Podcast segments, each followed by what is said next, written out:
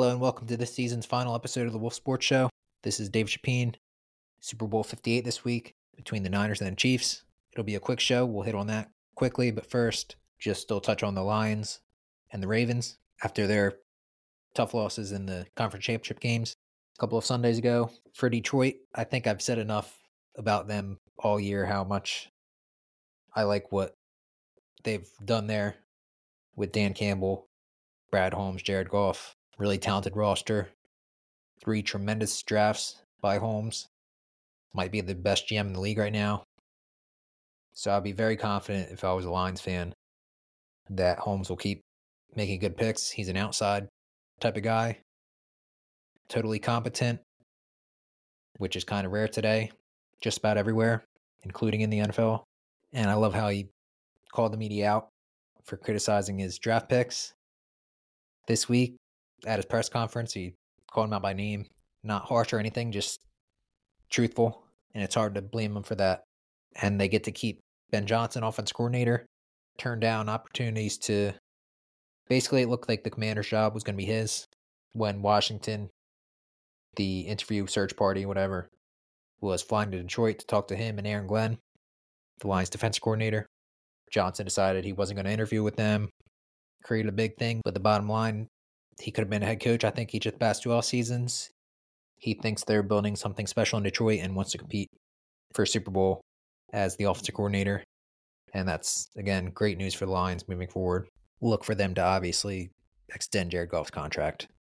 It would be a major surprise if they didn't this offseason. For the Ravens, they did lose their coordinator, Mike Macdonald, coaching the Seahawks. They promoted former linebacker Zach Orr to defensive coordinator, so that's interesting. Heading into next year, he's never called plays, but he sounds like he has the right mindset to do so and to get better at it.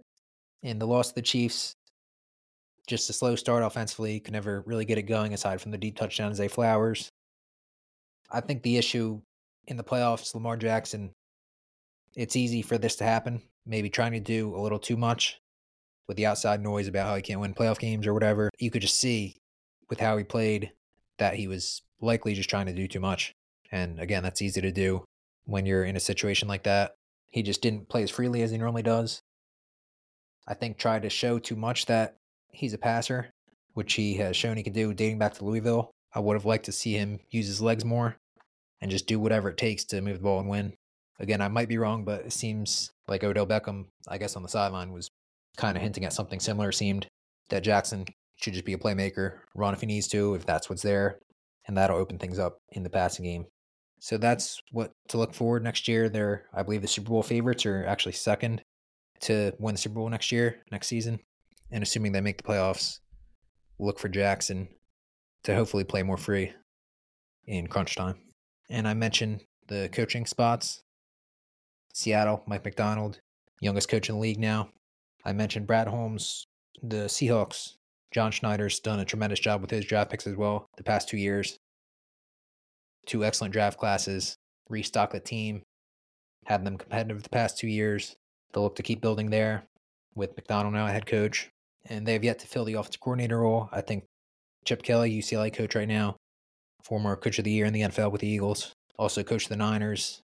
And as Kyle Shanahan said, I think to the media this week, or maybe Jed York said it, the owner, basically Kelly's year with the with San Francisco.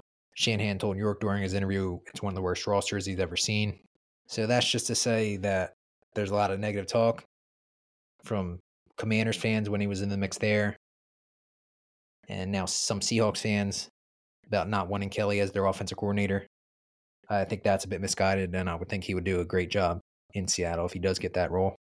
And then for the Commanders, mentioned Ben Johnson, seemed to be their guy.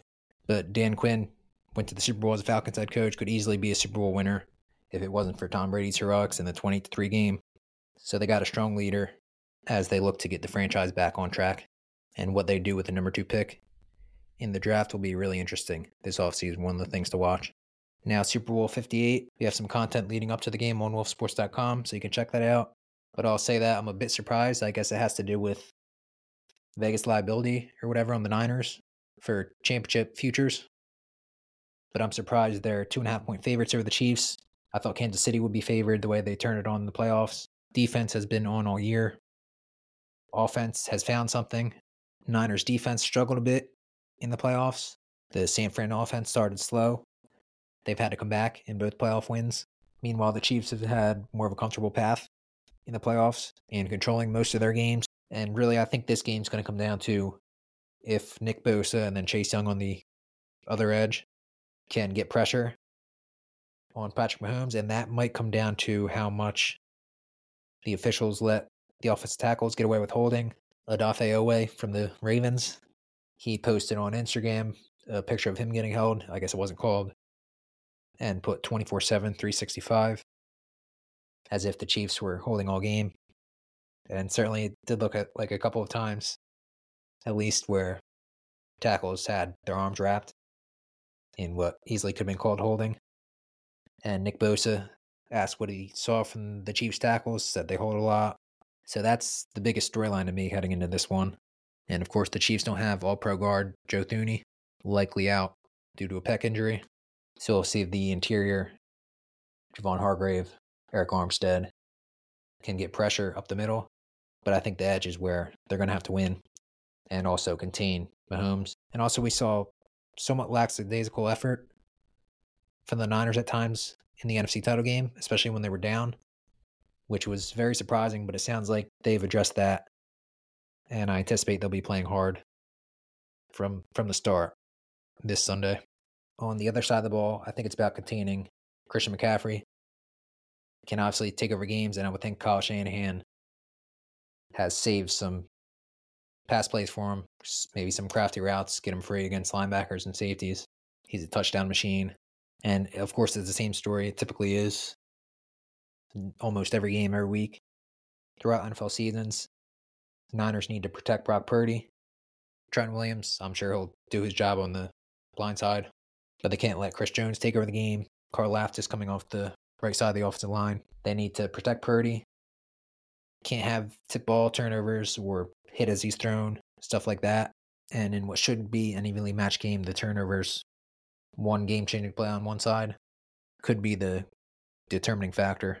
But yeah, we know these two teams playing in the Super Bowl for the second time in five years. I think the Niners offense, Brock Purdy, I think they'll play really well, despite facing a tough Chiefs defense.